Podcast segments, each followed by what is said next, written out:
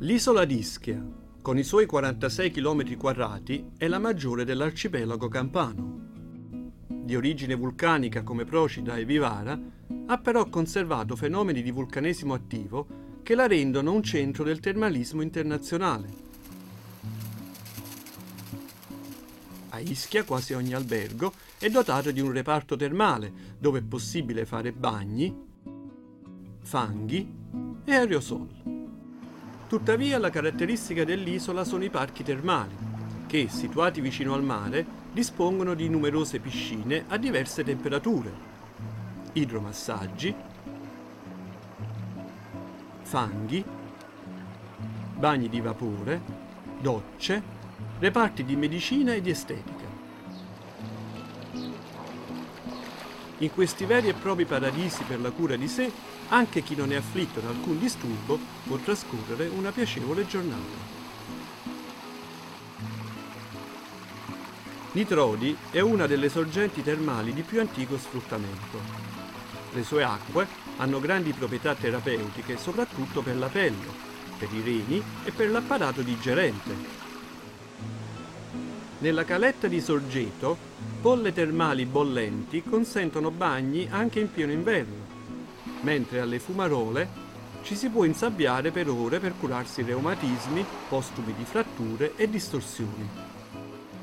Testimonianze sull'uso terapeutico delle acque termali schitane si hanno già dall'epoca romana e continuano nei secoli, favorendo nell'Ottocento lo sviluppo di importanti stabilimenti termali a Casamicciola. Negli anni 50-60 l'editore produttore Angelo Rizzoli, attratto dalla bellezza primitiva dell'isola, investì propri capitali nel rilancio delle terme e nello sviluppo di strutture e servizi turistici. Soprattutto all'Acqua Meno, dove costruì perfino un ospedale. Inoltre pubblicizzò Ischia in tutto il mondo con le sue testate e i film che vi ambientava. La sua opera contribuì a trasformare un'isola di pescatori e contadini in una località turistica di richiamo internazionale. Da allora Ischia ha incrementato il suo turismo balneare, che trova accoglienza nelle diverse spiagge che si alternano lungo la costa alle formazioni rocciose e anche su scogli nei pressi di lungomari, porti e abitazioni. Tra le spiagge ricordiamo quella esigua di Carta Romana, la spiaggia dei pescatori a Ischiaponte, mentre a Ischiaporto troviamo la spiaggia di San Pietro e degli inglesi. All'Acqua Meno vi è la spiaggia di San Montano, nella baia dove si svolge la festa di Santa Restituta, mentre a Forio troviamo la spiaggia di San Francesco e della Chiaia, quindi Cava dell'Isola e Citara.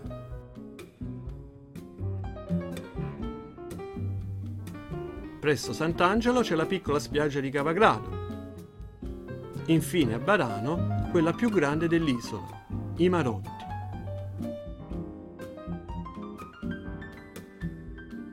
Ma anche la natura verdeggiante dell'isola offre un soggiorno fresco e rilassante.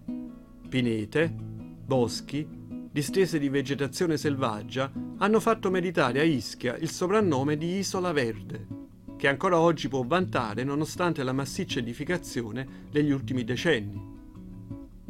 Attraverso sentieri recentemente rivalutati si possono fare escursioni alla scoperta delle zone più selvagge per ritrovare silenzi naturali e aria pura, come sulla collina dei Frassitelli, nel bosco della Maddalena, sul Monte Rotaro. Da Fontana, il paese più in alto dell'isola, si sale verso la vetta del Monte Pomeo, a quota 788 metri. Arrivati in cima, ci si può ristorare e poi ammirare tutta l'isola dall'alto. All'acqua meno, sotto la chiesa di Santa Restituta, si trovano degli interessantissimi scavi archeologici con reperti risalenti all'VIII secolo a.C. Pitecusa, nome che i greci diedero a Ischia fu la prima colonia greca in Italia. Il Museo archeologico di Pitecusa contiene i corredi funerari di 1300 tombe e numerosi resti di abitazioni e officine siderurgiche. Il cimelio più prezioso è un vaso in terracotta, la coppa di Nestore. che presenta dei versi che alludono all'Iliade e costituiscono uno dei più antichi esempi di scrittura in alfabeto greco. A Santa Restituta, martire cristiana il cui corpo fu trasportato dai flutti nella baia di San Montano, è dedicata una festa con sacra rappresentazione e fuochi pirotecnici. Nella baia di Carta Romana, invece, si svolge la festa di Sant'Anna, con una spettacolare sfilata di barche addobbate che culmina con l'incendio del castello e fuochi pirotecnici. Di fronte a Ischiaponte sorge la rocca del castello aragonese. Intorno alla metà del 400 Alfonso d'Aragona lo ristrutturò rendendolo una fortezza militare e lo collegò all'isola con un ponte di legno. Agli inizi del 500 Costanza d'Avalos ne fece una raffinata corte frequentata da nobili e artisti, tra cui la poetessa Vittoria Colonna che vi risedette a lungo. Fino a metà Settecento vi abitava una comunità di circa 2000 famiglie, ora è aperto al pubblico e vi si organizzano mostre, concerti e eventi culturali. Sul ponte sottostante prende via la sfilata di Sant'Alessandro, che attraversa le strade centrali fino al borgo omonimo nella zona di Schiaporto. I costumi d'epoca sono ricreati con accuratezza filologica. La chiesa del Soccorso, a Forio, è dedicata a Santa Maria della Neve, invocata contro le tempeste marine. La scala sul sagrato è adornata da maioliche del Settecento, che raffigurano santi e la passione di Cristo. La chiesa domina un promontorio da dove al tramonto, se si è fortunati, si può vedere all'orizzonte il rarissimo raggio verde.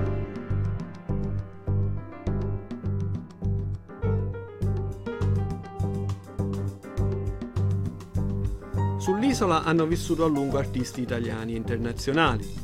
Tra questi il pittore tedesco Barguer, il poeta inglese Oden il drammaturgo norvegese Ibsen, che qui compose il suo Per Gynt.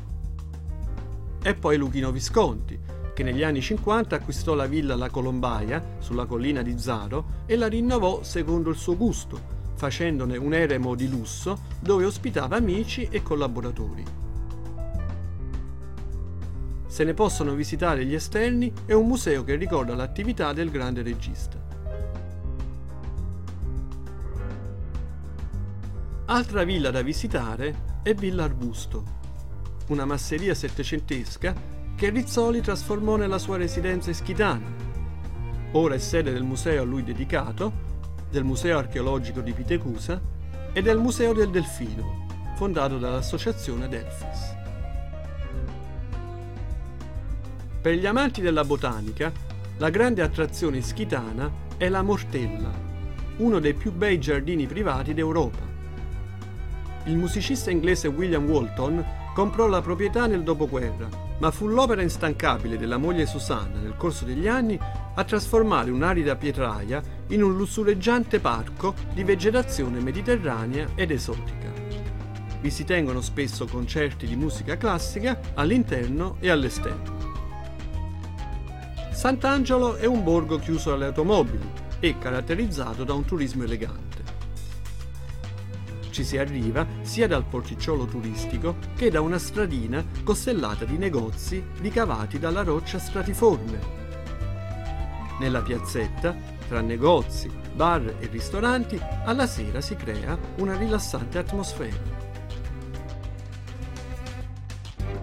In nessun altro posto al mondo, forse, si trova quello che Ischia offre con generosità.